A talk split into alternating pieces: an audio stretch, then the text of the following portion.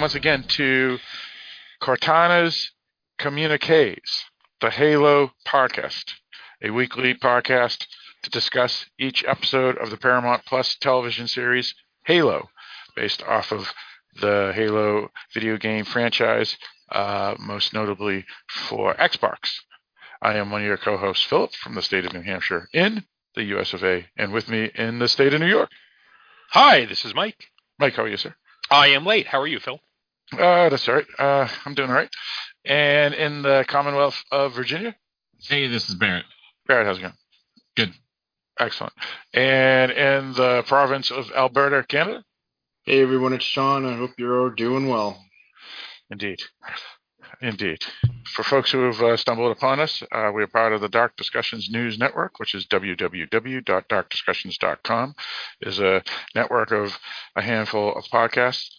Um, basically, a lot of the co-hosts just work on different podcasts, but many of the podcasters are the same on various podcasts. Our main podcast is the Dark Discussions podcast, which is the original podcast, which has been around for 11 years. It discusses films such as uh, horror genre films and things of that nature weekly. It dissects and reviews and critiques.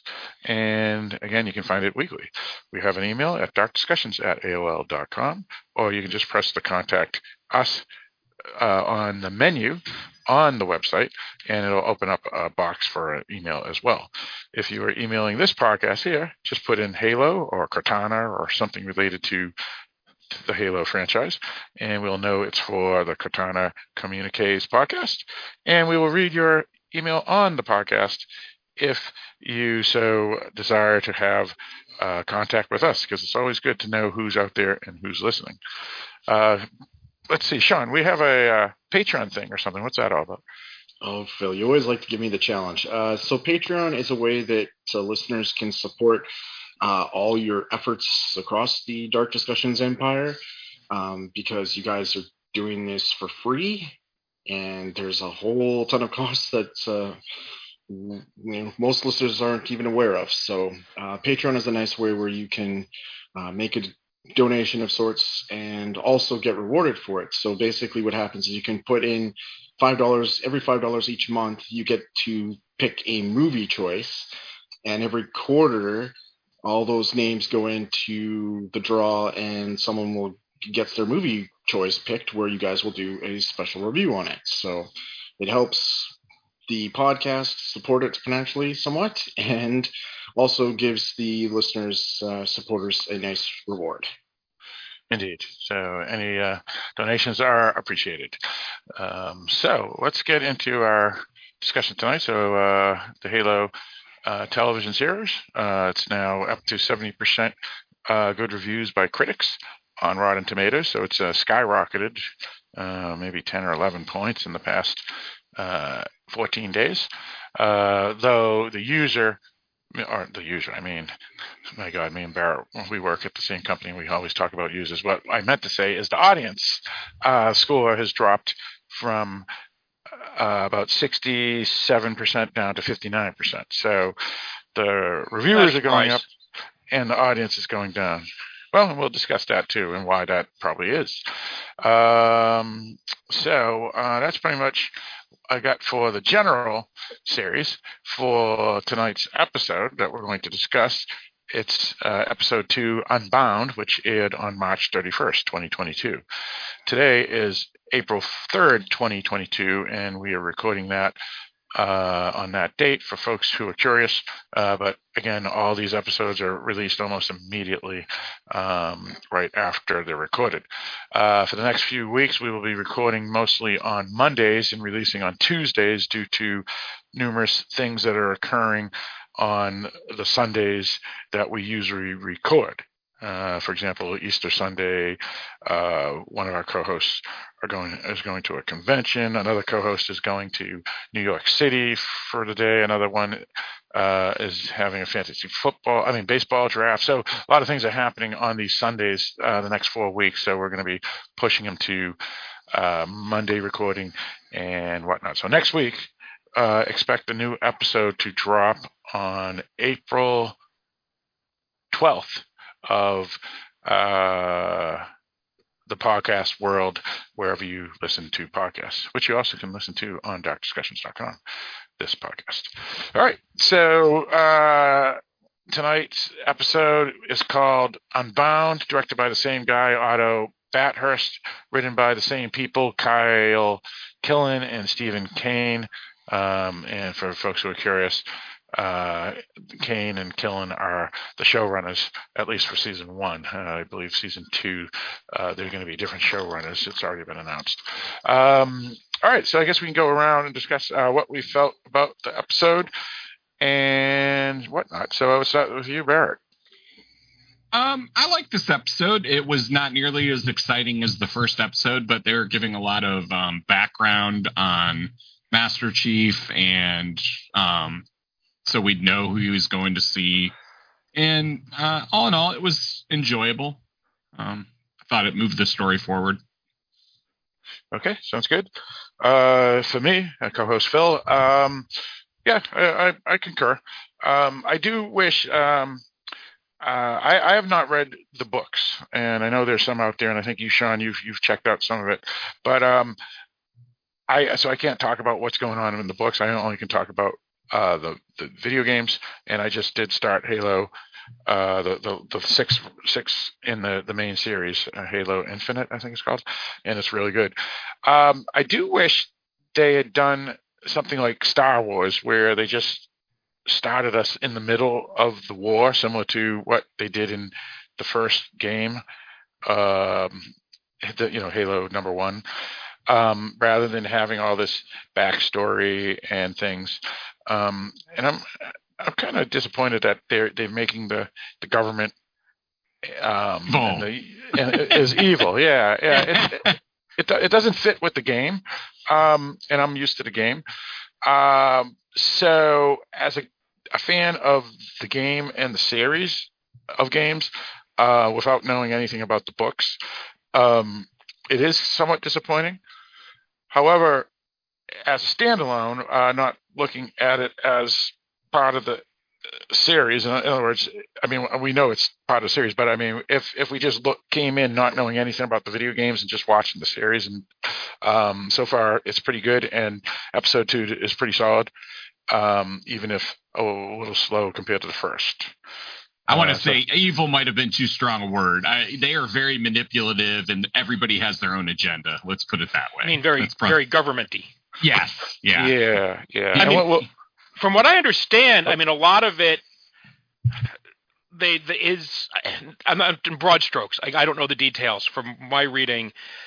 The the you do have a rebellion of colonists. The Spartans are created to kind of put down the colonists, and that's when they run into this. And you're right, you do pick up in the middle of it. They don't really do the whole colonist thing, uh, at least in the first game, which again is the only one I've played.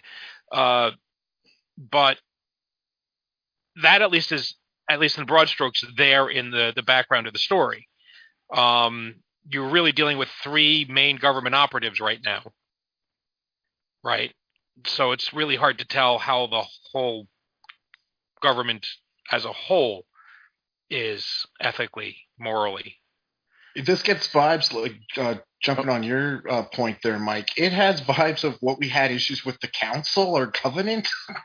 or congregation from a discovery of witches, where you have the people that we see in power who are manipulative as hell. We have no idea about everybody else. Right, and that's the right. joke about Kevin Smith about you know the poor Slavs on the Death Star that had yeah. nothing to do with it. you know. But either way, we'll get into all that well, in a moment. And let's, we still have let's to give our most of the most of the audience are not people in power. And so mm-hmm. it's really easy to make people in power the bad guys without offending the audience because most of the people in uh, the audience has some resentment towards people in power because we work for them or have been manipulated by them or are not happy with what they're doing or at the very least it's not us. So it's always great to make the other the bad guys. So make the people in power the bad guy. You know, it's not like they're making the the the average working uh, folks the bad people, which would piss off all the average working folk. Well, well, we can we can get into all that after, but we still have to give our thoughts of on the episode.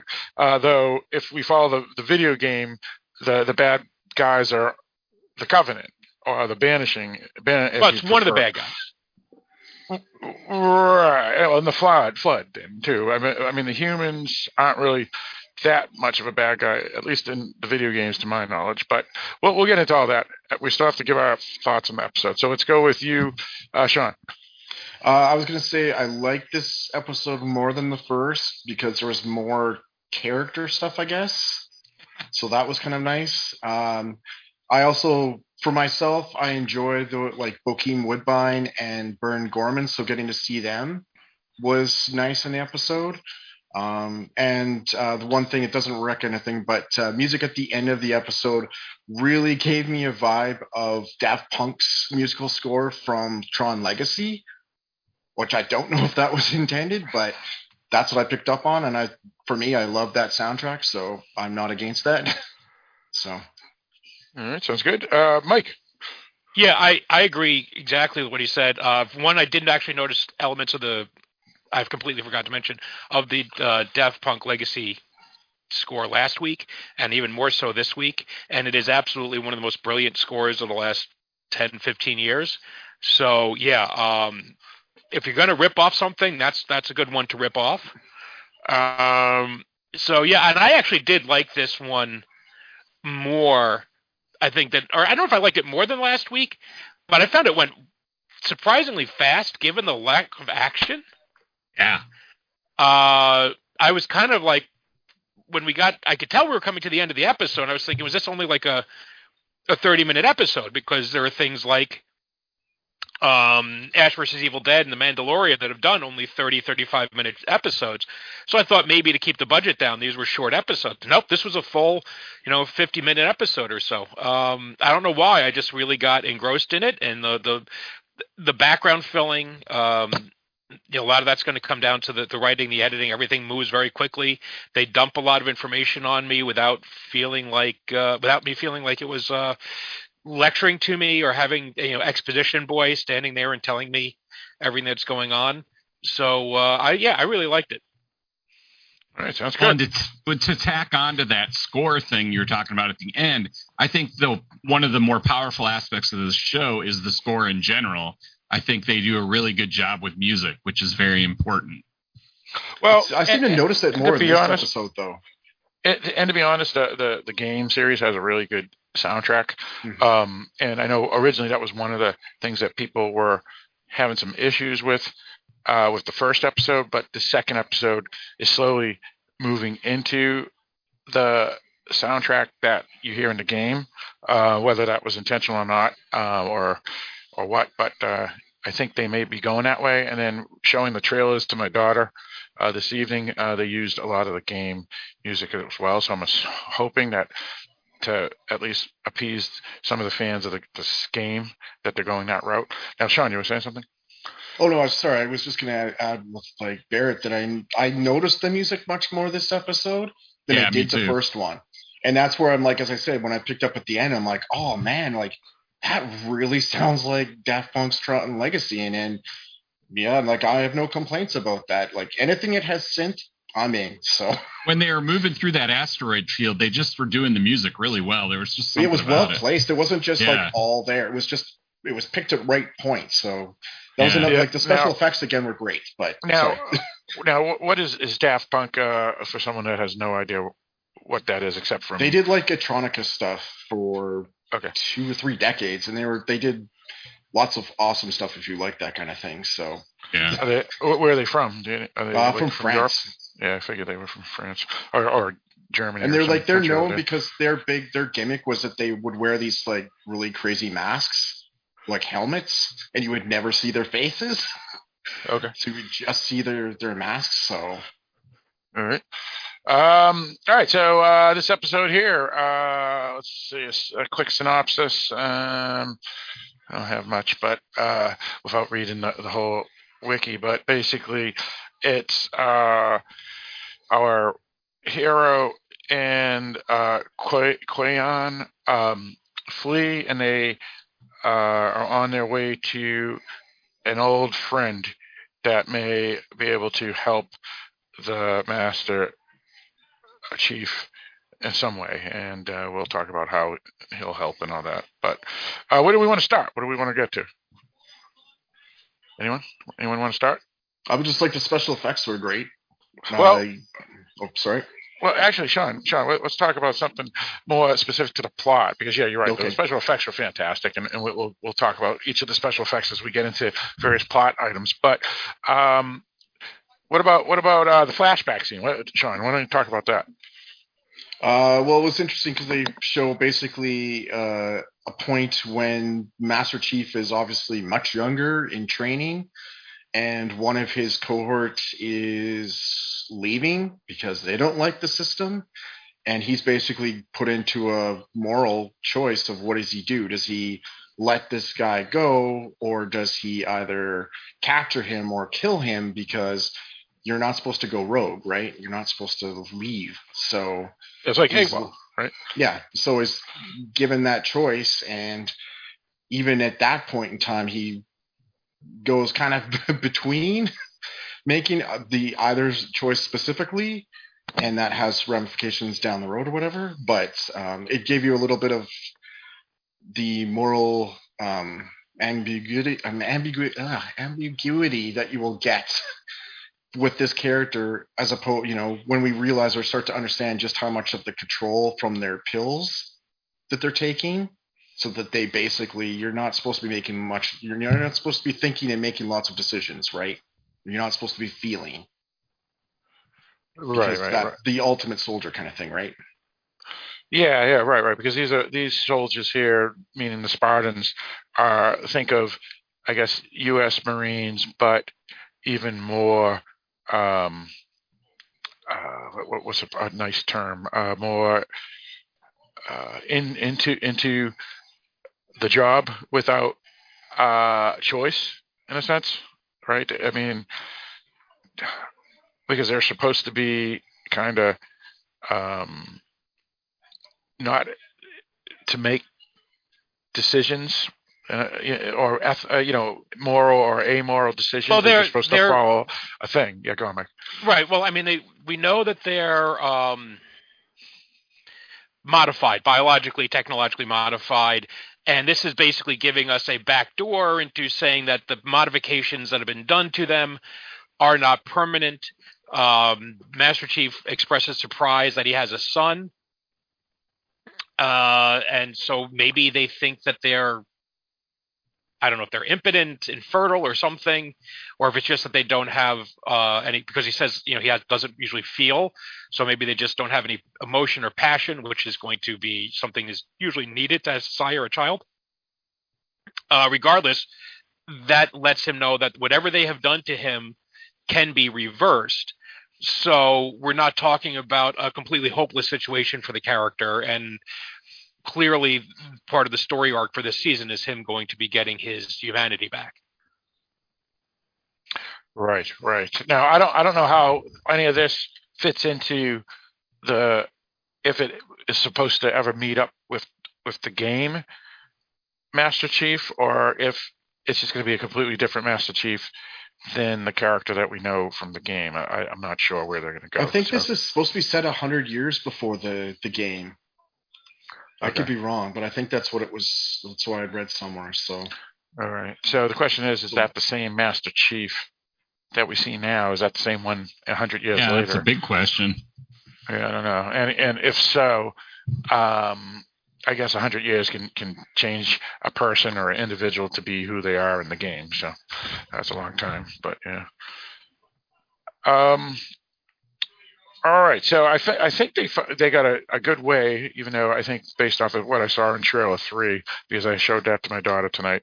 Um, they were able to get Qui-Han out of the Kwan? picture.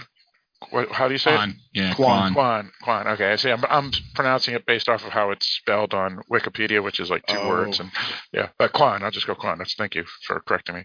So Kwan, they're able to get rid of Kwan because I'm, I was curious. Is like how are they going to deal with Kwan?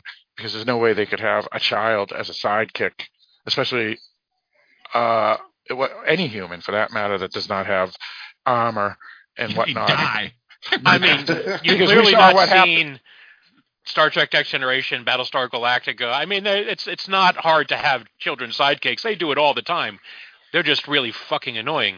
No, I'm talking about in in the world of Halo because as we saw the in the games, you, there's no way there, there could be a child. But in this, well, you keep the kid on the ship. But it, You put And- make and them the it- person in the chair or something. Have them sitting on the ship with Cortana. There's ways to do it if they want to. It's just really weird to introduce the character this way and then sideline her. So I don't think we've we've seen the end of her. Oh, no well, way. we, we we we don't because we we I see in the in the trailer for episode three that she's back. But the thing was, I felt was it was a good way to get her side tracked or, or removed from what I'm assuming would be, uh, as we saw, her, her whole army of humans got wiped out by uh, elites. You know, her family, her her father, and then everybody else. So to have her along as a sidekick without, like you said, Mike, on the ship staying away, it, it would have been kind of unfortunate. Um, but she doesn't seem like a kid to me, though. You know, I mean, I know she's young, but she doesn't. I I don't know. I don't get the Right. kid vibe. right, well, it, well, it- you know, and that's the thing with these with any human, whether it's a kid or not. She's not. I get the sense she's like a late teen. Yeah, Yeah. that's what I got. But she's So- seen quite a bit in one day that most people don't see their entire lives. So Yeah, that's true. Yeah. That's true. Um, so, but either way, that they they're at least getting the her away temporarily, even though she's still going to have a huge part based off of what I saw in trailer three, um, for episode three. was I the only one surprised that he went back? I did not see that as his plan. No, I wasn't surprised actually. Well, Really? okay. Yeah, well, I, again, you know, now I just started, like I said, Halo Infinite, uh, the game, and and so it's all coming back to me, all the other Halos, and it it didn't surprise me that he he went back either, because again, that's how he he's with the Marines. He's he's part of that whole group, you know, he doesn't have any connections to anyone else, right? Like that's the Yeah. whole thing is that like that and they show in this episode, right? Is that like his friend Soren has a whole other life away from the Marines, whereas the only thing he, the only people he has that are outside of the the, the UNCS or SC whatever uh, is Kwan and his friend Soren. He has no other contacts with anyone outside of the, the military, right? So it it's where would he go otherwise? I don't see what his plan is, though. I, I mean, he goes back, he gets taken, and now he's in trouble. well, Well, he just doesn't. know he doesn't. Oh, go. Oh, I was just gonna say that I think his plan is always to have stayed with the U. Oh, he was just NSC. trying to save her and get her out of there. That's Yeah. all. Yeah, that's what I'm thinking. Okay, that would make That's- sense. That's my guess. Right, because that's the whole reason he broke was that he got the order 66 or whatever it was last Yeah. week. Yeah. um, where he has to kill the Jedi, and you know, and he decides he doesn't want to do that. Yeah, exactly. And that's kind of what made made me think evil initially on the government, because it's like their first thought was to kill her, not to uh, do anything else. It was we got to take her out. Right, So right. that's well, why I jumped with that word, but it's probably too Well- strong a word. well, you know, Opportunists would be acceptable. well, Yeah. you, you know, I, I mean, again, you know, most governments, unfortunately, have have their their issues, but based off of the games, um, I, I never felt this government was necessarily a, a bad government, you know, or or gray. So Well, and that's part of being in the game, right? Because you're the you're supposed to be the good guy when you're playing, because you're playing, you're in the game. Yeah. Right. So- Or or or the game never intentionally had the government as bad, and, Right. and now as they're expanding with these other things, whether it's books or shows, they're making the government, I guess, more filled out. Yeah. You know, you know, but I don't know. But again, you know, once once someone makes a, a creative property and then they lose control of it because it becomes owned by a, a giant conglomerate, you know, those things change all the time, as as we know. You know. Yeah. Um, I will say, if you're going to question about someone about evil, the Doctor Halsey, Yeah. she's evil. Well, 'Cause she's- Well, she she's, doesn't like- see herself as evil, that's for No, sure. she doesn't. Yeah, but again, you, you're the hero of your own story, right? So, but she's evil because she's abusive. Like so Explain when she's, you look, how she's abusive. because she's of how the control that she has over Master Chief, right? Yeah. Where you're putting him through all this stuff, and then when he's trying to explain at the end of the episode his story, she's just kind of like, yeah, yeah, yeah, no, Dismissive, whatever. and just and, and just and when we know what her actual like an idea of her motives are which is that she will throw anybody under the bus for her goal that makes me think she's evil because she doesn't have seem to have a line at this point where Well, she's shown any real empathy for anyone well, well, she did be- send them to protect him. well but, but i think her that's people not I, I don't think it's out of Sorry, empathy Phil. i think it oh Well, sorry I was just going to say that Admiral Parangosky and um, Captain Keyes actually wanted to pull the trigger on killing a girl, while the Doctor Halsey, even if she is gray as well, never wanted to kill the girl. So, how you know, it's a degrees of evil, maybe, or or greatness. Well, and that's fair. It's I, the way I was Yeah, thinking I- about it though is that when she is caring about, for instance, like Barrett was saying, well, she went sent the other Spartans to protect Master Chief. I don't think it was because she cares about him. It's about 'cause what he's she's invented. Yeah, she's she's invested in him, and what is what he's worth to her. It's not or because she has some genuine love or care for him, right? And that's what I'm just thinking is that whatever degree of evil she's on, she's on an, she's on evil. I don't Yeah, think I mean- selfishness, right? I, I think with the with the admiral, I could make an argument at least at the moment. Putting good evil aside, there's a pragmatism there. Yeah. Um, Mhm. It is pragmatic to have killed the girl rather than have her upset. You know the plans and but spreading her own propaganda. Right? She was coming coming back, going to tell stories about how the government killed all the uh, the people in Miranda, not Miranda. Um, Miracle or whatever it is. Mir- uh, Mirabelle. Marigold. Mirabelle. Or- or- yeah, that's it. Yeah. Madrigal, Madrigal. Madrigal, that's it is. Yes. uh, which is not the family from Encanto. It doesn't matter. Th- Continue. Anyway, um, but that's how I remember it. Anyway, so there was a practical reason to do it, right? Maybe if she had been playing ball, they weren't going to kill her. You know, they didn't try to She kill. did kind of threaten them, right? Like yeah, she did. Yeah. Now, okay, it's we see her as a girl, she sees her as a threat, you know, and as a terrorist. So again, I'm not necessarily justifying it. I'm not saying what they were doing was right. There's things to do besides kill her. You know, they didn't have to put the gas pedal all the way to the floor right away.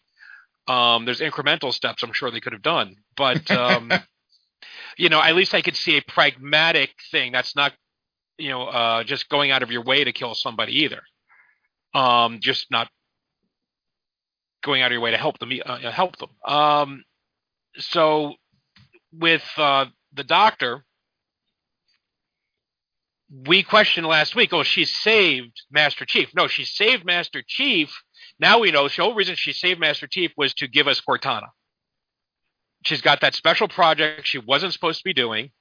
And you can see the look on her face and look on, on the Admiral's face because the Admiral has just told her to destroy the clone a few hours earlier.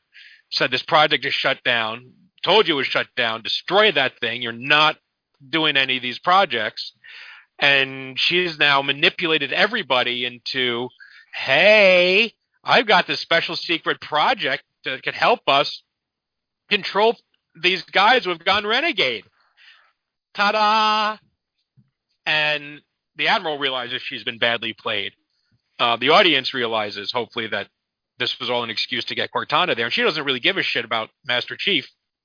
She was using him as a pawn, um, as an advantageous pawn, right? So I don't think she helped him per se, right? It just, she saw an opportunity and ran with it to facilitate what he did. She didn't help him break free, but once he broke free, she used him and and manipulated events to benefit herself and benefit this program that she wants.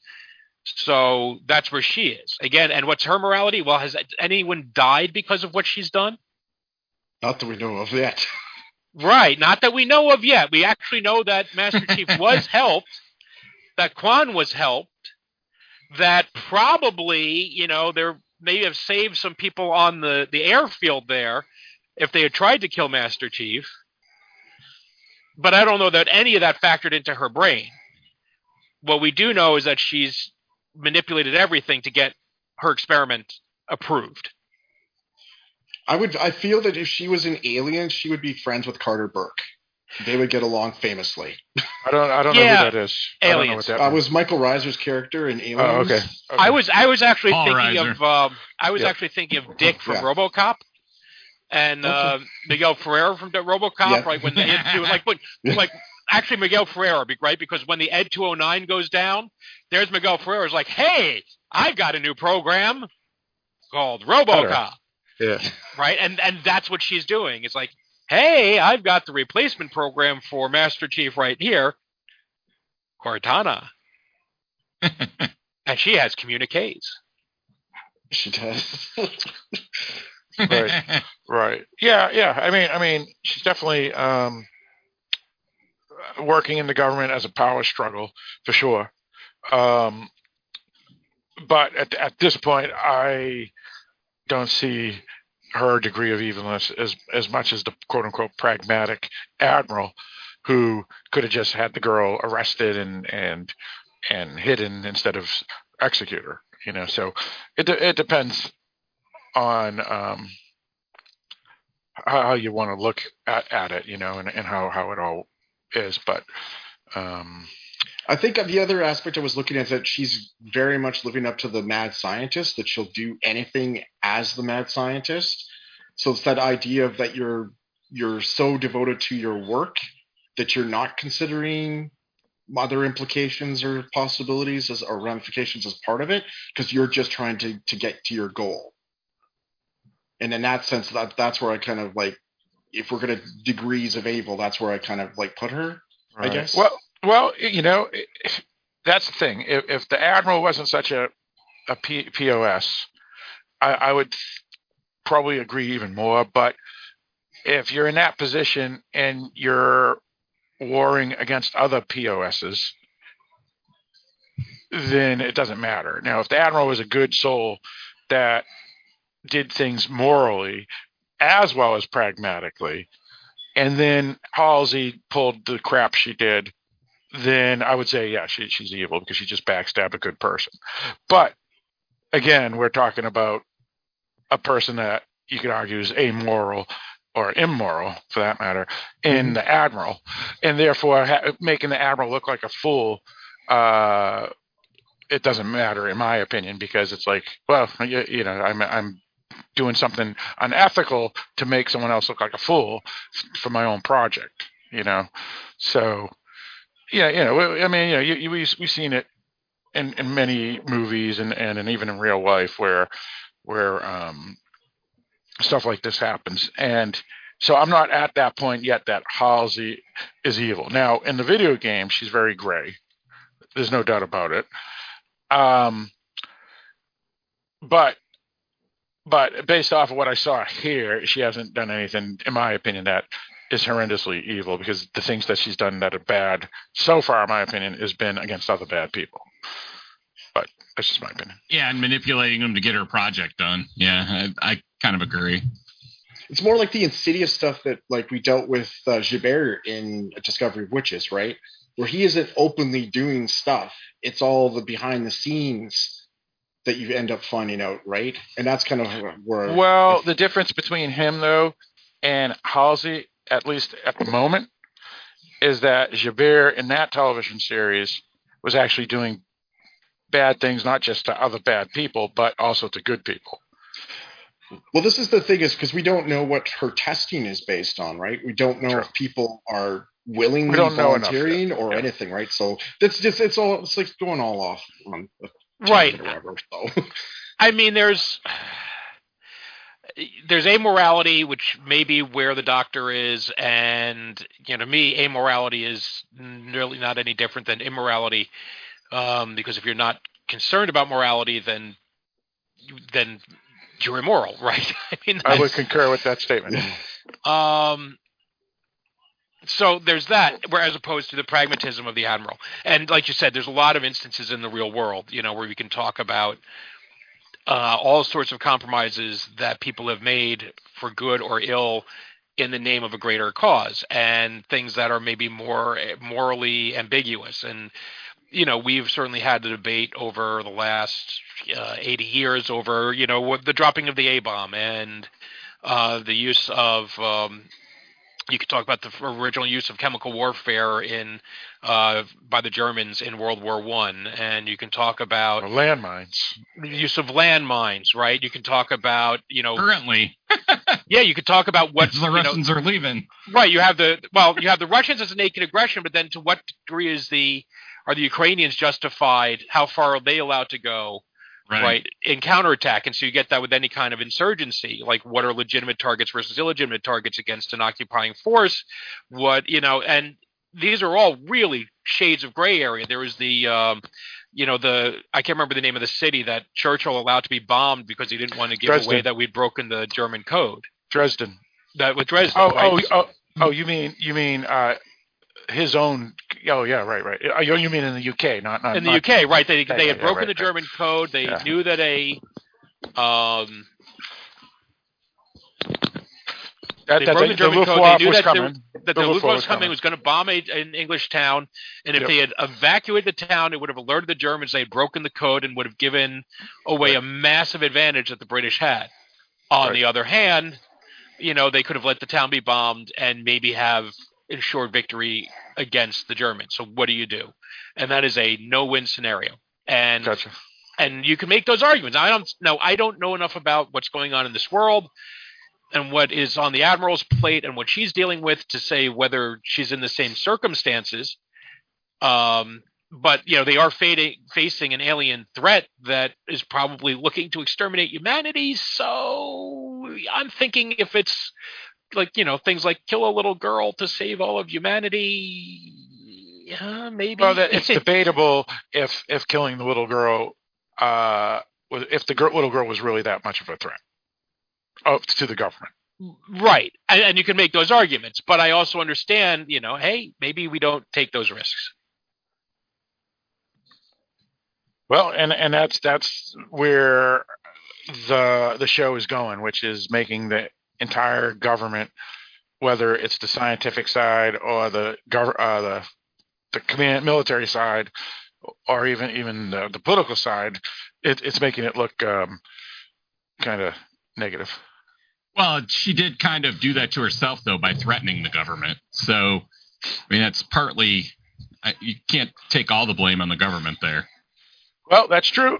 That's true, and and that's why I was saying maybe they could have just locked her away somewhere or uh, or yeah. whatever, or shipped her off, you know, or something. But that, that's you know, that's uh, if if you know they really wanted to go into a a different storyline, I guess. But obviously they wanted it to go quick, which is just get eliminate the girl and we can move on and not worry about. Yep. This issue. You could also question about their actions of bringing in Burn uh, Gorman's character, right? Who's supposed to be the one who takes over Madrigal, and it's like he's he's not, evil.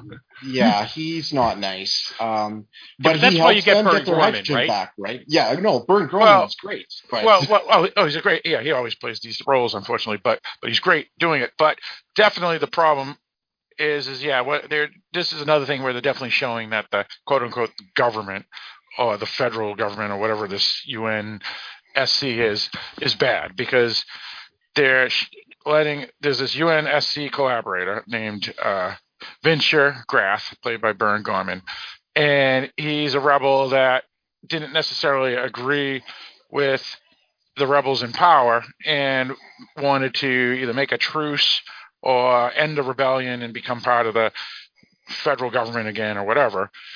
And rather than make him just be someone that felt felt differently, they decide to make him a psychopath and you know similar yeah. to what we would see in, in Nazi Germany or something where they or line people up times. or in current times where they line up people and they just shoot you because you were on the opposite side than on them.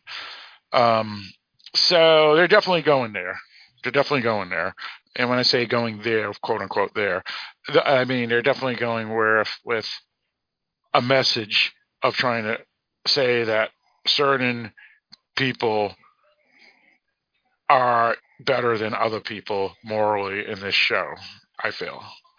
And well, I was wondering if this is like all that. some like super red herring where we're all seeing down the road that this was all from a different perspective and it all makes sense. But in the moment, it sure does not give you a warm, fuzzy feeling about them or their intentions. Because it seems like just, getting or this, it's just for drama.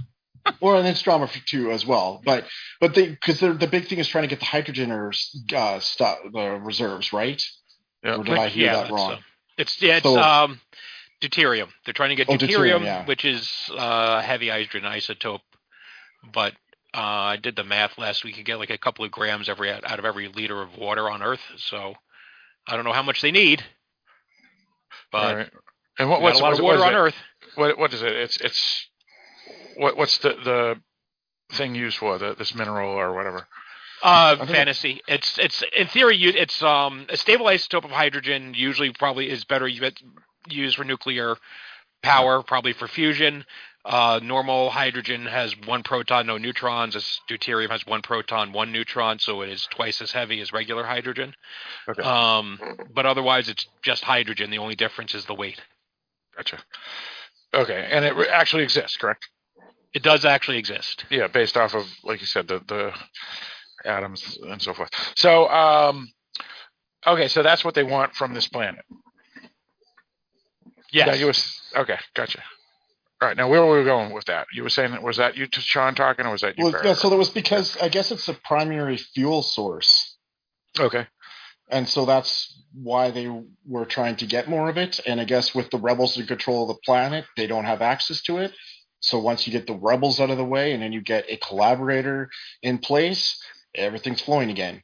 all right. Yeah, and I used this example once on Dark Discussions podcast, and uh, I think you'll remember this discussion, Mike, because you you you agreed with me, and we're talking to this with Eric, which is now if the I think it's the Jordan River, um, flows through Jordan and then through Israel and whatnot, and if Jordan decided to dam up the river back back back in the day, um, sorry, Siri was talking to me for some reason.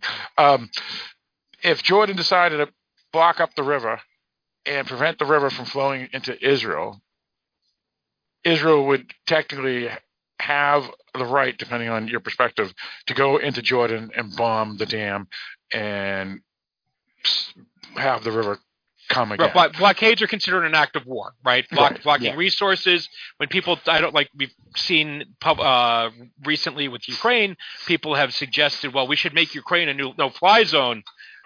Not understanding that means that we would have to shoot down Russian planes, and that means that it is an it is basically an act of war against Russia, and would bring drag the United States into a shooting war against Russia. And if you had told them that, most people would probably have said, "No, never mind." Right. Right. Um, any kind of blockade like that, cutting off of resources, blocking trade routes, blocking shipping routes, is considered an act of war. Well, and that's what Russia's intending to do with Ukraine, right? Is cut their access off with the Black Sea and then cut off the Dnieper, right? So that they have Well- all those points in southern well- Ukraine to do that, right? Sorry. Right. No, no, and that's fair. That's fair. But, but you know, we're, we I don't want to get into politics yeah. about about the war, even though uh, I think everybody here would say we all support Ukraine. But uh, back to this here. So when the rebels decide to cut off the resources to the UNSC, technically that's an act of war. And so the UNSC technically has a right to then reinvade the planet because the rebels are intentionally holding away um, resources that were probably originally found and mined by the UNSC. So, That's where I'm not sure. Maybe you picked up on more detail than I did. Um, because here the idea is that in their perspective, it's their colony and they're stealing it, right? And while you are, I'm You know- assuming that the colony was created to originally mine. the- right, the and this is where the these first things place. Yeah. get sticky, but like, you know, if you are, uh, a colony of an empire and they are stealing your resources without adequate compensation for Right, what they're you get- taking, You get yeah, the then US of A. then that's a completely different thing than you know when you know if it's if all of a sudden um, a country just you know raises its oil prices within reason, that's not the same as cutting it off or you know quadrupling the price of whatever the resource is. Um, if they're just trying to get market value, and so some of these things are really really questionable. Um, I am obviously way more, you know, uh, likely to be on the side at what little we know, basically because of Gorman's character, that I'm going to be more on the side of the colonists here. But we don't know what the situation really was beforehand. Uh, we are, especially Americans, are a little bit, for obvious reasons, predisposed to liking rebels.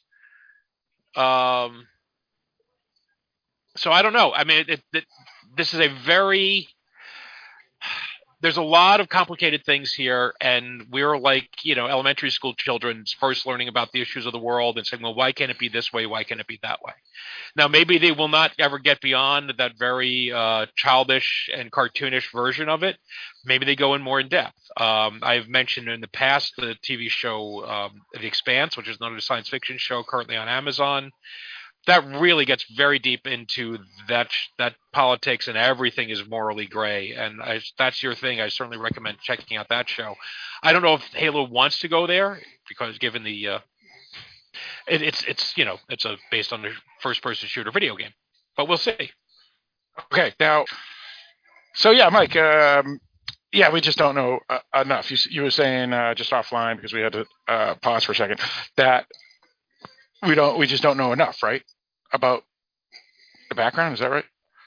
yeah i mean to to see whether or not the actions being taken by certain people in the show right now are justified the easy thing to do is just look at it and say yeah it's a fairly it's a video game show it's not going to be very morally complex and these people are, are terrible human beings. And that is almost and I'm, if i had money i'm putting going all in on that right that they're going to be bad people.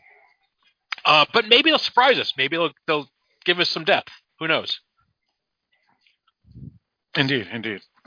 Though, though, yeah, because you know, originally what, we were just talking about when I think about it was we're talking about um, the rebels and, and all that, and and you know, did they have the right to to cut off the UNSC? And then, of course, you know, when the UNSC does their bad things, you know, whatever, and so on. But the what about what about um, this planet that or whatever it is that um um Soren 066 happens to live at. The It's rebel. Yeah, it's kind of Yeah. like like a, one of the, a Tatooine where there's no real government and everybody's quote unquote, quote unquote free and stuff. But unlike Tatooine, there isn't an empire there that's just looking around, nor is there uh, as much death uh, by people just being assholes killing each other. So I don't know what they're trying to say. Are they trying to? Is this just a political statement? Well, this is this is Robin Hood and his merry men living in the in Sherwood Yeah. Forest, out of the rich uh, reach of evil King John or Prince John. Right? It's you know th- Yeah, this all right. idea has gone on forever, which is that once you remove these people from the government, you know that that they're they're going to be uh, the world is going to be so much better. And you know it's it's really easy to do that in a work of fiction. Yeah, oh, sure. Especially one that's huge like this. I mean, with with Robin Hood, you know, it's only a handful of people, so it's a little different than like this is probably like thousands, right? Two, three thousand people, maybe more. Right. What's your thoughts on that, Barrett? Um, I this mean, it kind of community. yeah, it kind of reminds me of the community in the Expanse, the Belters. Um, Right. They're they're outside of the normal government, and they're um, you know how they get whatever they get for resources is a question. I don't know that we know that yet. Um, we don't know if they're you know doing criminal things to get resources or what or how they maintain this community. So Well, they do say I think that they're pirates. they did. There I was a one that. Yeah. line. All right, Okay. so that means steal from the rich. Oh, well, actually, pirate can mean steal from anybody. Right. Right. exactly. So that means they could be, um, yeah, taking from everybody and growing this community. Um, I don't know. I thought it was pretty interesting that he went and created that after leaving um, the Spartans. Uh, I thought it was kind of a neat backstory for him to have created this, and he's created a whole family and has a kid, and yeah, it was it was kind of neat backstory. I liked it. Yeah, I think any kind of society like that, though, the uh, you will inevitably um, end up with its own set of rules because people just can't live without them. Yeah. Because there's always someone who's going to be a dink, right? There's always Right. going to be somebody who wants to shit in his neighbor's cornflakes. And someone's going to say you can't do that, and then someone's going to say, "Well, there are no rules to stop me." And they're going to say, and at some point, he's going to Someone's going to cheat at cards, and, and right, and enough you know, people, it's going to piss off enough people that people are going to say, "Okay, that's it. we got, we gotta, we gotta do it. Uh, we got to come up with some rules. You know, Right. maybe not as heavy a hand, but I mean, think about, I mean, think about the, you know, you know, like the United States. We are a overloaded bureaucracy, but we started out rebelling against a fairly soft-handed tyranny when you really get get get down to it, compared to you know what we've seen uh, in other places and other times, including, by the way, the British government in other places. Um, nevertheless, you know we we've we've turned around and we now have people chafing under our own rules and regulations and taxes, right? Because we rebelled against you know the tobacco tax and the paper tax and the Stamp Act and blah blah blah. You know, the tea tax. the tea tax, or all those those extra taxes. Um, and it, it's it's a it's a re- ongoing cycle. People chafe under the regulations, they get rid of the regulations, and they go, "Oh shit, there's a reason why we have these regulations." I take it back, I take it back, and then they end up going too far again. Now, now, uh, Barrett, we, me and you did an episode on, or let me rephrase, a podcast on the stand um, earlier, uh, like two years ago, and and as we know in that book, um, there is a group that are quote unquote the good that moved to Boulder, Colorado, and form a government, and even then that becomes bureaucratic and people get angry and disagree and whatever. And then finally, at the end of the book, two of the characters say, "Let's just leave," because what we see is just another government, and it's better probably to live off the grid, meaning you know head to nowhere, Maine, and in this this case, Bar, uh, not Bar Harbor, um, uh, Algonquin. Um, so my point is, is I don't think anything like this could exist the way that this show or anybody is trying to portray unless you wanted to get away from it yourself by living off the grids because even Stephen King was smart enough to know that not everybody is going to agree even if they're quote unquote from the good side you know that are following uh, um, mother whatever mother whatever her name was instead of the doc guy. So what do you what's your thought on that? Do you think what Mike's saying is correct and, and what the Stan and Stephen King was saying was correct? I think so Um, but what about you? I mean, I have a hard time believing that this society could exist for long as pirates because the government they have to be living off of somebody else, which means they would be hunting them down. So it's hard to imagine it growing to this size. Um, and it seems very big. Uh, Now that- from what we that's a- see. That's a fair point. Now, what about the second point, which is could they survive peacefully together or without a government themselves because they try to claim it's a free land? I think that they have some structure. Otherwise, he wouldn't be seen as the leader. So there's a Ooh, even- that's a good point too. even if it's not got a standard thing that you see like a government there's still a, a you know people respect him enough to see him as the leader yeah, okay. So it's almost like he's gaslighting everybody, saying, "Oh yeah, there's no real structure, but there actually is," and everybody just kind of says it goes with it because it's not intrusive, maybe. yeah otherwise they would have fired without you know they wouldn't have let master chief in there Yeah, Right. and I think with any anything like this, I think someone made a good observation a long time ago. Yeah, which is, uh, uh, which is that a lot of it comes down to size of the community. Right. Um, when you're dealing with your family, you're really dealing with a kind of a a Marxian ideal to each according to their needs and from each according to their abilities. Right? You don't expect the infant to get out and get a job and pay their fair share. Right. Um, right. right. And, and- and- it's, it's it's a benevolent dictatorship, or right, and know, you are have far more parents. likely to open your door to uh, to a family member, right, to who's ha- falling on hard times, than you are a complete stranger. It's Right. as the community grows and you go and gets bigger and bigger and bigger, and you know fewer and fewer people as a proportion of that society, that trust isn't there. That you need and to have some sort of a communist sort of society work. Um, and that's why you end up having all these rules in place. You can't be on honor code, right? You know, if your if your, uncle Mel comes and stays with you and he starts, you know, destroying the toilet on a daily basis, you can kick him out of your house. You know, but when you have people destroying this, the the sewage system in a town, you have to have rules and fines and and laws set in place on how to deal with that. Indeed.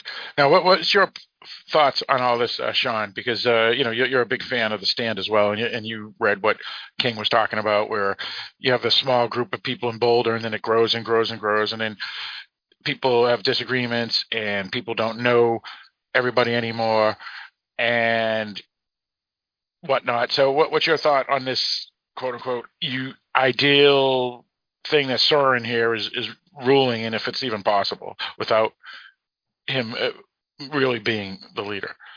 Well, it's I I don't know. I think it's like even if you just look like say at your group of friends, right? You can come together, but you don't always uh, agree on everything, right? You may have different perspectives or thoughts on things.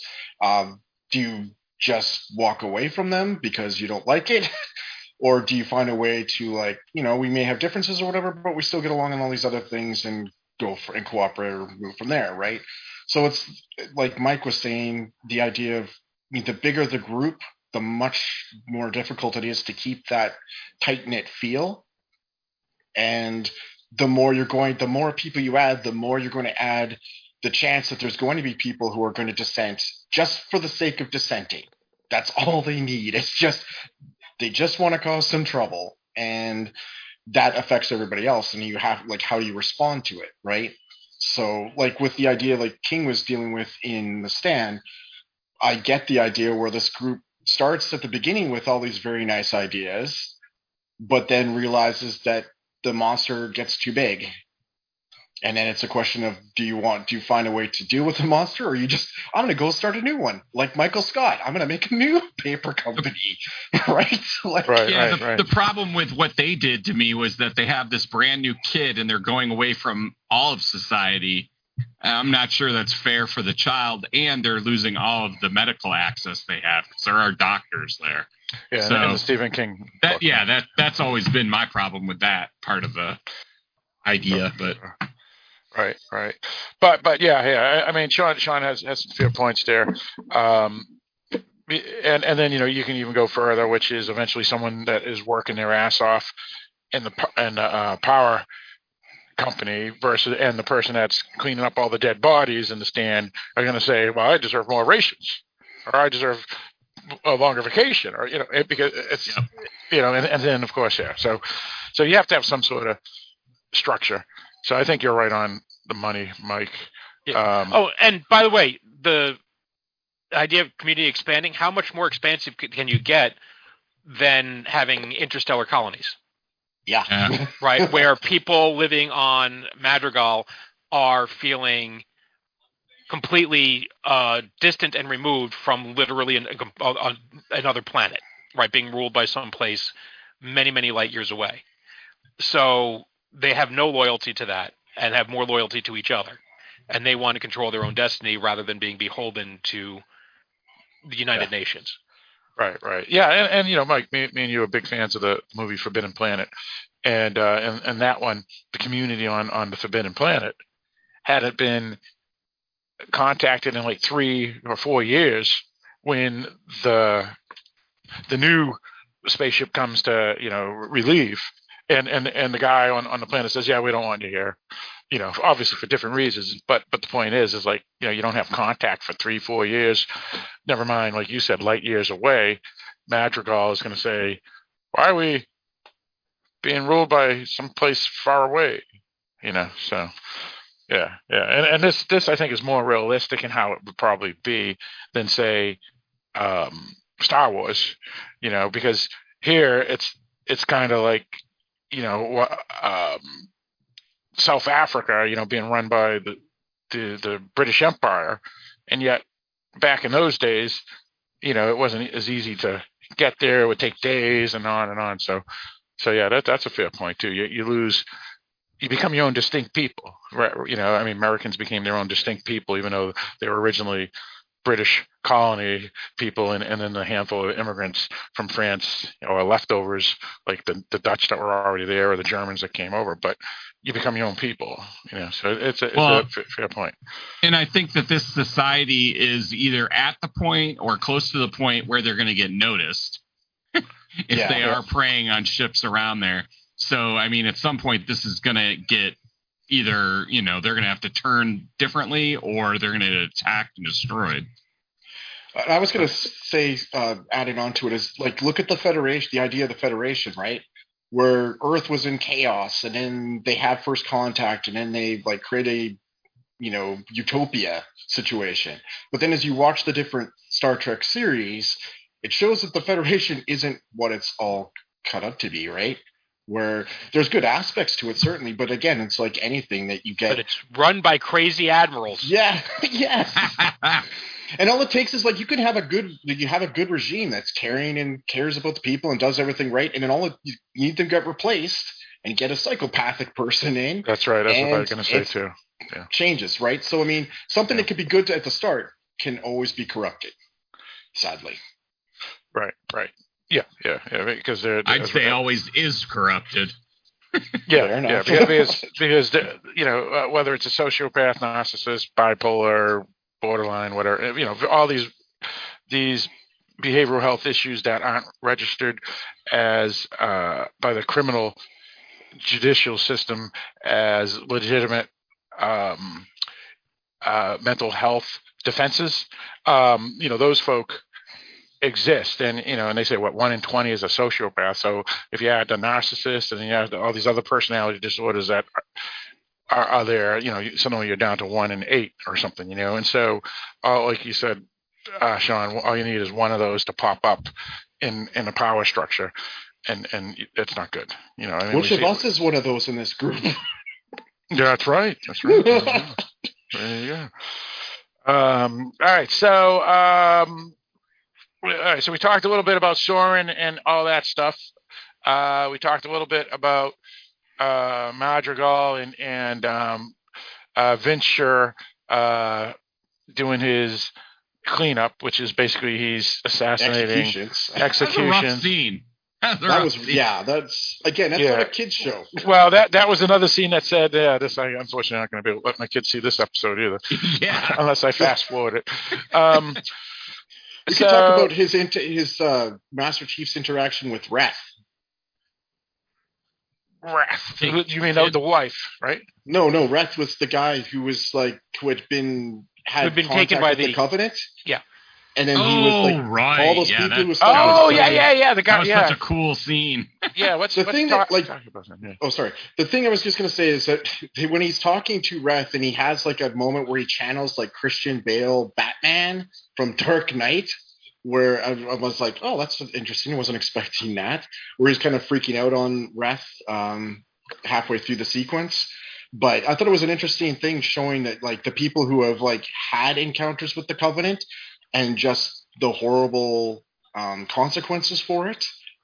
And so it's interesting that this colony was taking these people in amongst all the other stuff or what pirating and stuff that they're doing. So um, that was kind of an interesting aspect I wasn't expecting as part of the story. yeah, yeah. I mean, it, it doesn't fit with the the video game, right? That's for sure. Um, but yeah, um, what what do we want to talk about? His his what he says to Master Chief. What what, what was important different, about that? Yeah, he's It's that different. he's different. He's different. Yeah, yeah, because they all try to. That, what we're finding out is that the artifact doesn't work for anyone other For than anyone. the chosen the chosen Right. ones right, whatever that means, and we don't know what that means yet. And we've discovered that Master Chief is most certainly one of the chosen people because when he touches the artifact, important things happen, like you know, it turns on the power of the ship, or he sees things, or it glows, or, or has some sort of power that comes out of it. While yeah it says that energy wave or whatever it is right, while Soren or Kwan or or the, the ref, or, you know, if they touch it, nothing happens. Um, Yeah, and when he touched it, that huge energy wave that went Yeah. out from him was kind of wild. I I don't know what it did, but yeah, yeah, I don't know either. Got people's attention. Yep. definitely. Yeah, yeah, it sure did. because then that set off everyone who had been a victim of the covenant right Yeah, because they all went they all went off the the rails because of that so right. There's something else that we are not being told in this moment Yeah, and and if you play the games, it that doesn't help because there is no human interaction with the Covenant Well, at all. shooting them. Yeah, except for shooting. Yes. them. Exactly, exactly. They're they're you know they that's it that's it in the game. Um, so it's not like some commu- any commu- real communication between the two. Um, so that was interesting. Yeah, yeah. Um, any further things about Ref? He pretty much just told us what we already kind of knew, though, right? Which is yeah. that the chief was is special when when it comes to this artifact. maybe it's just for the people who weren't paying attention And he was crazy, this that guy. Yeah, Yeah, sure this was. is really underlining for those people who were maybe confused by what happened in the first episode. Um, uh, you know that yes, that the reason there's a human with the covenant is because it's a human who can access the artifacts. That makes that human special. It also makes Master Chief special, right? Right. That there's not a lot of them out there, and that makes him a uh, a a prize to be valued, a target now for the covenant yeah if they ever figure that out. And by the way, if the UN ever figures that out, One Um, thing to note. Oh, sorry. Yeah. No, go ahead. Finish Not- your thought. no, I lost it. Go ahead. Sorry. Um, one thing to note here, Phil, is all the cages. There's obviously some form of leadership because there were people imprisoned, and there were a lot of them. There weren't just like one or two. Oh, it's we're sorry. Yeah, sorry. So there's obviously some leadership in this community that puts people there. right, right, and who who determines who's guilty? Right. Yeah. Exactly. well Somebody I, does. I think i don't think they like i think in those cases it's those people who have suffered whatever traumas that they have right and so that they're Oh, they're mentally ill.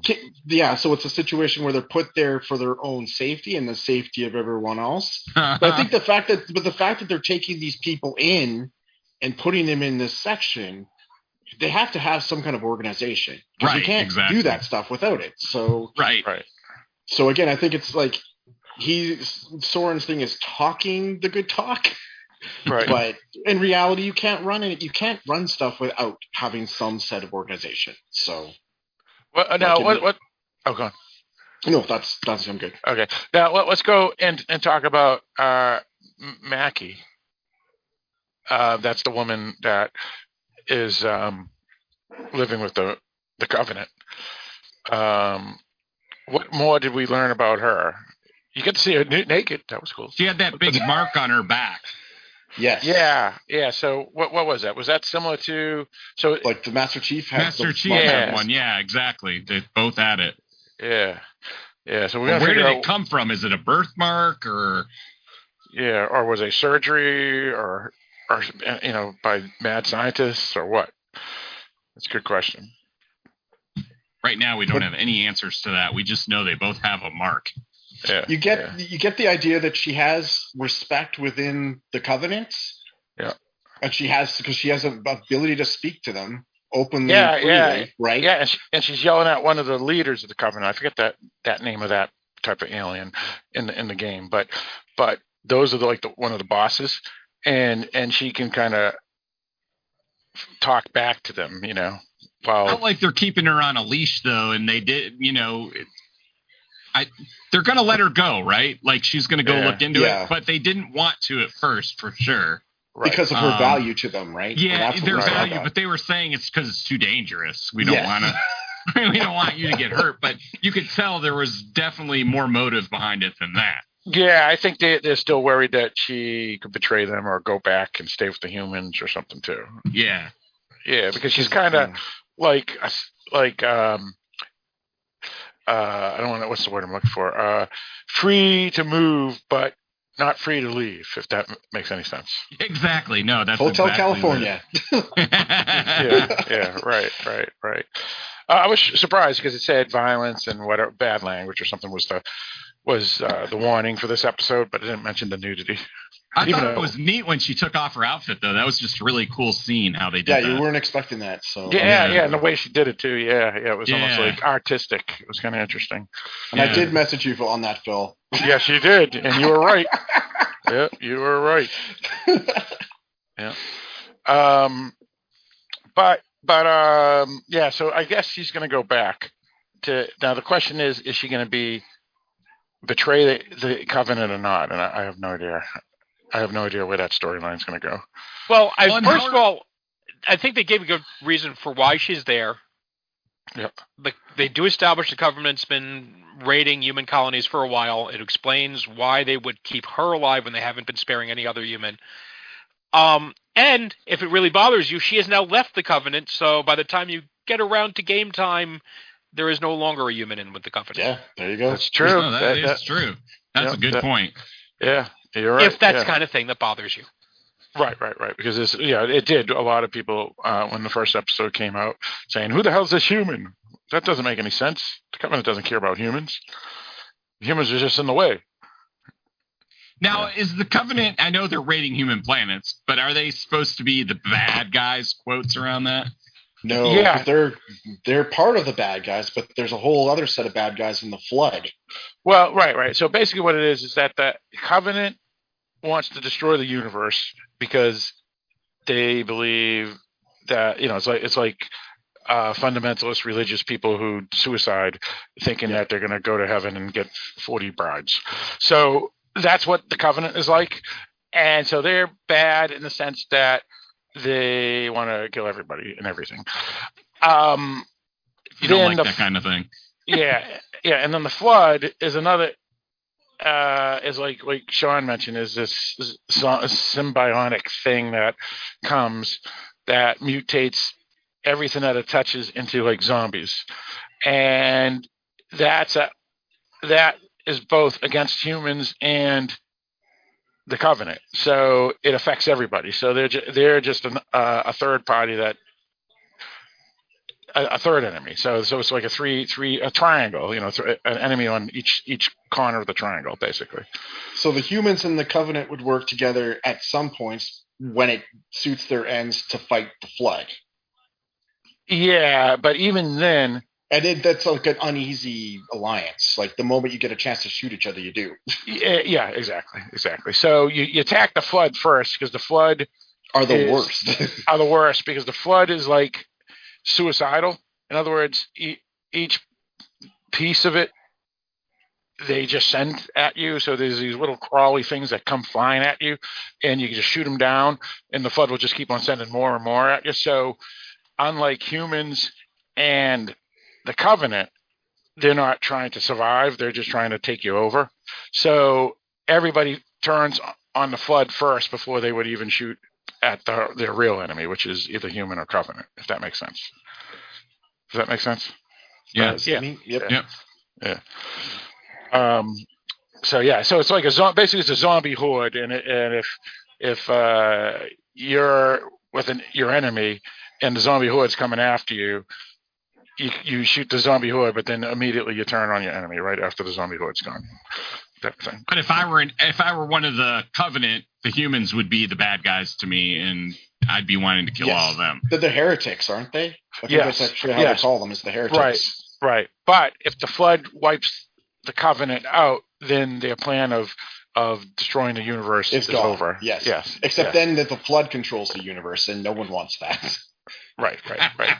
So, but you do have a point. Yeah, you would think they still want to get rid of the humans, but again, the humans are just in the way. Yeah, that's it same, is. same with with with the flood. Uh, everything's just in the way, so they don't. They hate everybody equally. Everything's in the way for the covenant. Well, what, for how do different they plan on destroying the universe? I mean, does They get I mean- the halos. You get the halos, and they just Ah, they okay. actually destroy the galaxy or the universe that it's Yeah. set in, Yeah, it's I like gotcha. and it resets it. So yeah, it's like it's like um, the Death Star times five thousand. yes, Yeah, yeah. So it's pretty cool. and so it's basically because the idea was, and I think I can't remember if we talked about it last episode, but the Forerunners created the halos to destroy The flood. the flood because If- the flood were the precursors who yeah, the Forerunners had uh, done a revolt against and taken control from. And so the, the the halos were used to destroy the galaxy or the, the universes where the flood are because there's no other way to stop them. Right, right. So they were more Oh. like they were more like um, Doctor Strangelove, where where it was it was the the what, what was the weapon called in that movie? Uh, Mike, you may know that one. Uh, the Russians were Oh, I don't Bob- remember what it's called. yeah, but it, it's basically if the flood show up, then even if the flood's going to win, It's they're not going to win. Device. The doomsday Yeah, device. it's a yeah, doomsday yeah. device, So it's yeah. a doomsday. Yeah. So the, the halos are made as doomsday devices. So it's ra- it's better to blow up the entire area than let the flood take over because you become a slave to the flood. So just blow it up. And so that's uh, what who the made the halos are. halos?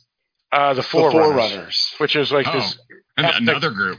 Yeah, yeah. That we never meet, at least in the games, you know, because they're already So dead. the, They're yeah, all so the dead. ones are like thousands of years a- ahead, or like were before the humans and the covenants. Yeah, and they died out, and no one knows why. We don't know Well, if they died out because the flood finally took them over, or if they just died out because they decided to stop having babies or something. I don't know. Yeah, I think the flood was a, a big, huge part in it.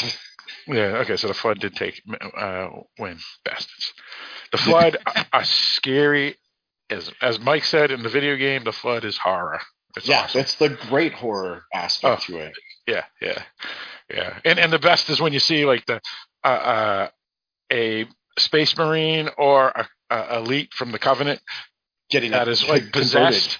Yeah, they they come fly, running after you, and you just have to shoot them both down. It doesn't matter if they're there's marine or or Covenant. It's yeah, it's pretty Hmm. scary. Yeah, it's pretty awesome. And it's coming. It's coming because if you uh, the trailer, the second trailer I sent, Um, sent you the screenshot of it.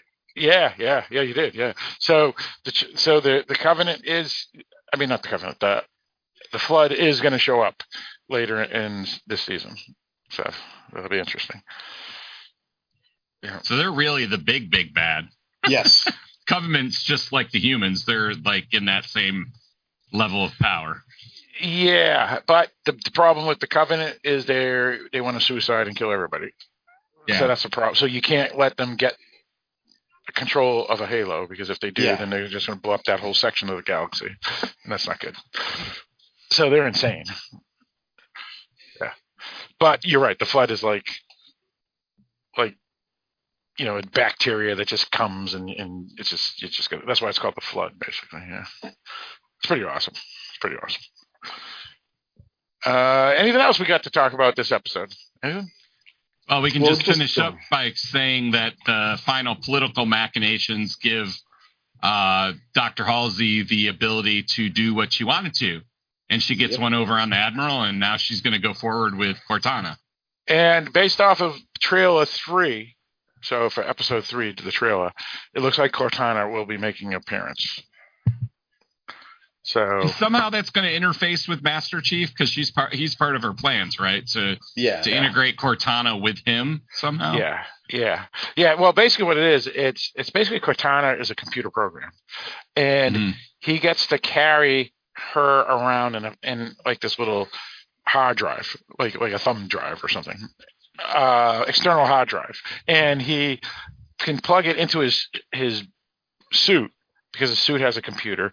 And then when he comes to, up to like terminals on uh, abandoned spacecrafts and stuff, he can plug her into those terminals, and then she can open doors and uh, uh, raise bridges and all these other things. But what they're saying here in this show is that she's going to be also keeping him in check. She's yeah, going to take over his like. mind, like replace yeah. his mind. Well, yeah. in the- in theory. Right, yeah. because in the video game that does not happen. In the video game, they're partners.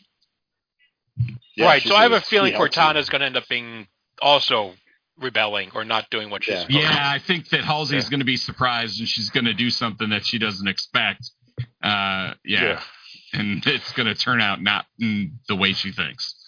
Right, right, exactly, exactly. If it goes by the video game, Halsey will still have an important enough role but if it goes by whoops, like in how they it could possibly go in the in the video in in the show, I mean, then it could be like a, a open rebellion against Halsey and the UNSC, but I don't I don't know how it's going to go.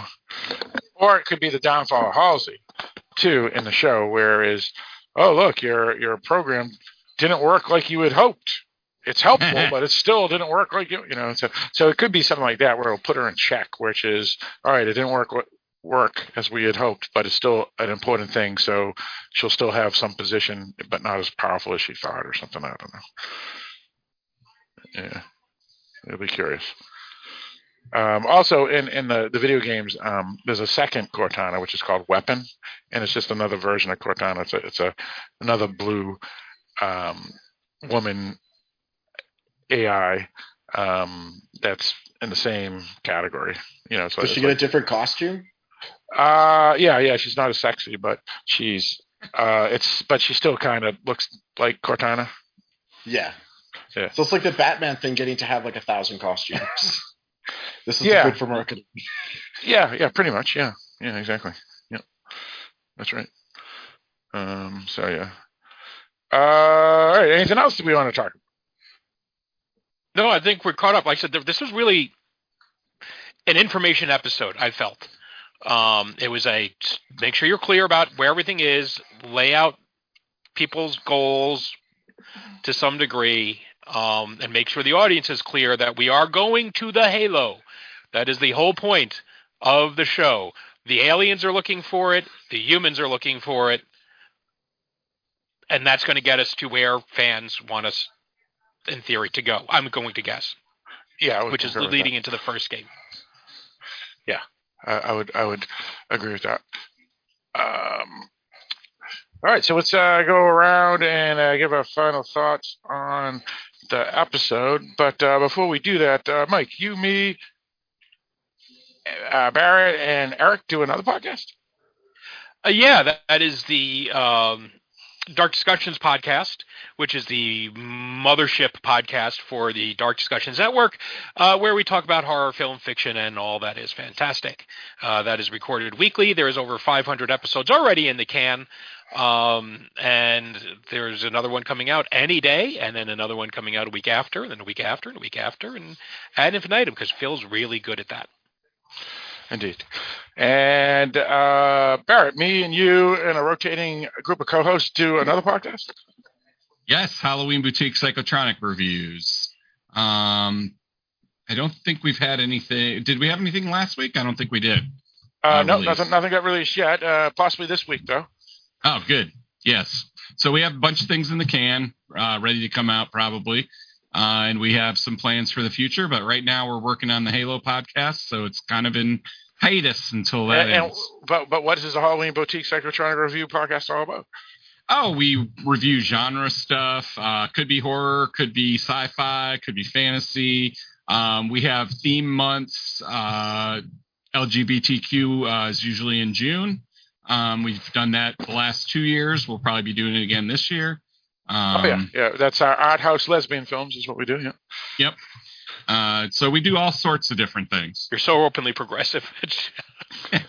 well, well, at least we're not doing uh, grindhouse lesbian films. We're doing art house lesbian films, like. Yeah. Yeah, come on, you know.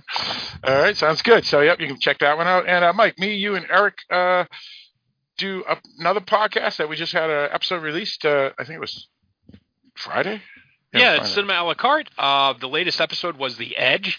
Uh, this is our non-dark discussions podcast where we uh, we basically decided we wanted a, a, platform in which we could discuss films that are not horror films, or at least uh, even if there's some of them may be a little adjacent to dark dramas, things like Hostels um, or The Edge. Um, but we've also done lighter fare like Inside Out and Flash Gordon, uh, and it's really we just go around, take turns picking and choosing uh, movies we want to talk about, and the next up is an Eric Webster film. We just recorded one on the three billboards in uh, outside Ebbing, Missouri, and so we got an Eric Webster film coming up uh, by, from a very f- famous director. Although it's actually probably I would say it's a forgotten film, but it feels like it's a forgotten film uh, that I'm really looking forward to talking about. Yeah, and that'll be released sometime in the next couple of months. Indeed, indeed. If if not uh, yeah, well, no, technically a couple of months. Yeah, that would be uh, uh, May. So yeah, that's a fair point. Yeah. All right. So that's pretty much the clean up there. One other thing here is uh, dark discussions at AOL.com. Uh, just email us and put Halo or Cortana or, or Master Chief or something in the title, and we will read your email on this podcast, your thoughts on this series, its differences with the game, uh, anything you like or dislike, uh, things that are expanding on your love of the series or negating. We want to hear it. We'll read it on the, the podcast. Also, uh, our podcast here, uh, Cortana's Communique, is the second most Halo uh, podcast on Stitcher, based off of uh, what I saw. So that's good. Thank you for the support. Um, well, we'll, don't worry, we'll chase them away. Yeah, well, yeah. You never know. Yeah, there's, there's there are always people that go, "Oh, they suck." So anyway. and, and look, if you're a fan that was disappointed in the first episode, I applaud you for sticking with it and giving it a shot. Let me say that, by the way. Yeah, yeah. There you go. Absolutely, indeed. Um, and as as you said, Sean, uh, the special effects are fantastic. It may just be worth watching it for special effects, even if it's not doing what you would hope for your love of Halo. Um, all right, so uh, let's get into our final thoughts on this episode here. Uh, once again, this episode uh, was called, and I'm going to get that name of it right now. Uh, Unbound, it, wasn't it? Yeah, that's it. Thank you very much, Sean. So let's start with you. Oh, don't, don't me, darn it. Um, yeah, no, I actually really liked this episode. Uh, I really enjoyed kind of the background stuff and um, giving a little bit more reveals and uh, Master Chief and his interactions with people. Uh, again, love the uh, special effects, and uh, as I mentioned at the start of the show, love the uh, Tron Legacy Daft Punk aspect to the musical score. All right, sounds good. Uh, for me, um, yeah, I mean, I'm I, I would have preferred if they just jumped right into the middle of the the the universe like they did in game one of the series, but that's okay. It's given us um, some feedback, and based off of what I see in the trailer and how they're creating things where we're going to be seeing Cortana soon and all this other stuff, uh, it's making me think that um, the last few episodes of the season are going to be pretty awesome. Uh, so I'm looking forward uh, to continue to stick with the series and uh, looking forward to uh, where they go. Uh, let's go for you, Mike. Yeah, for a show that's very talky, uh, there is not a lot of action in it. Uh, I don't even know if there's anything that I would consider action in it. Um, except, except for the first 15 minutes of episode one. Yeah. No, I'm talking about this episode. Oh yeah, nothing. Yeah, it was nothing. Um, this feels oh, like except for a, the except for the maybe the the meteor thing that was kind of cool. But anyway, yeah, yeah. I but I said this is this feels like it was a budget saving episode, which usually means they're, they're either spent it on the first episode or saving it for later. Um, I found the episode flew. I was actually really engrossed in the story elements of it, which is, I think, a good sign, right? If you're not being distracted by spectacle and you're still engrossed in the story. Yeah. So, uh, and I think that it, it, has pointed the show in the right direction, and uh, now we just got to make sure they get there. Yep, absolutely. Indeed, indeed. Um, and let's go to you, Barrett.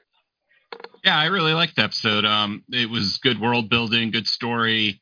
Uh, it kept me engrossed. I was never bored, and I was wanting more. And I thought the soundtrack was really well done and helped keep you in the frame of mind for the scenes that were happening. All right, sounds good.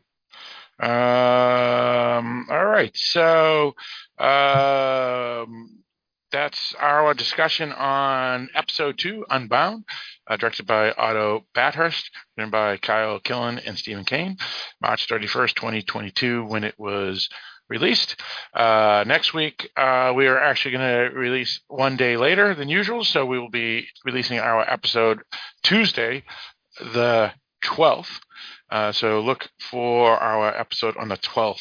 Tuesday instead of Monday the 11th due to uh, Sunday bookings uh, that were, were going to come up. Uh, and we'll discuss the release date pretty much uh, next week for the following and on and on. So you'll all know when to stop looking for us. Uh, we will uh, be back next week for sure, talk about the next episode. And I guess with all that stated, Mike, why don't you lead us out? Uh, thank you once again for listening to the second episode of uh, Cortana Communiques, where we discussed episode two of Halo Unbound. Please tune in next week where we discuss episode three.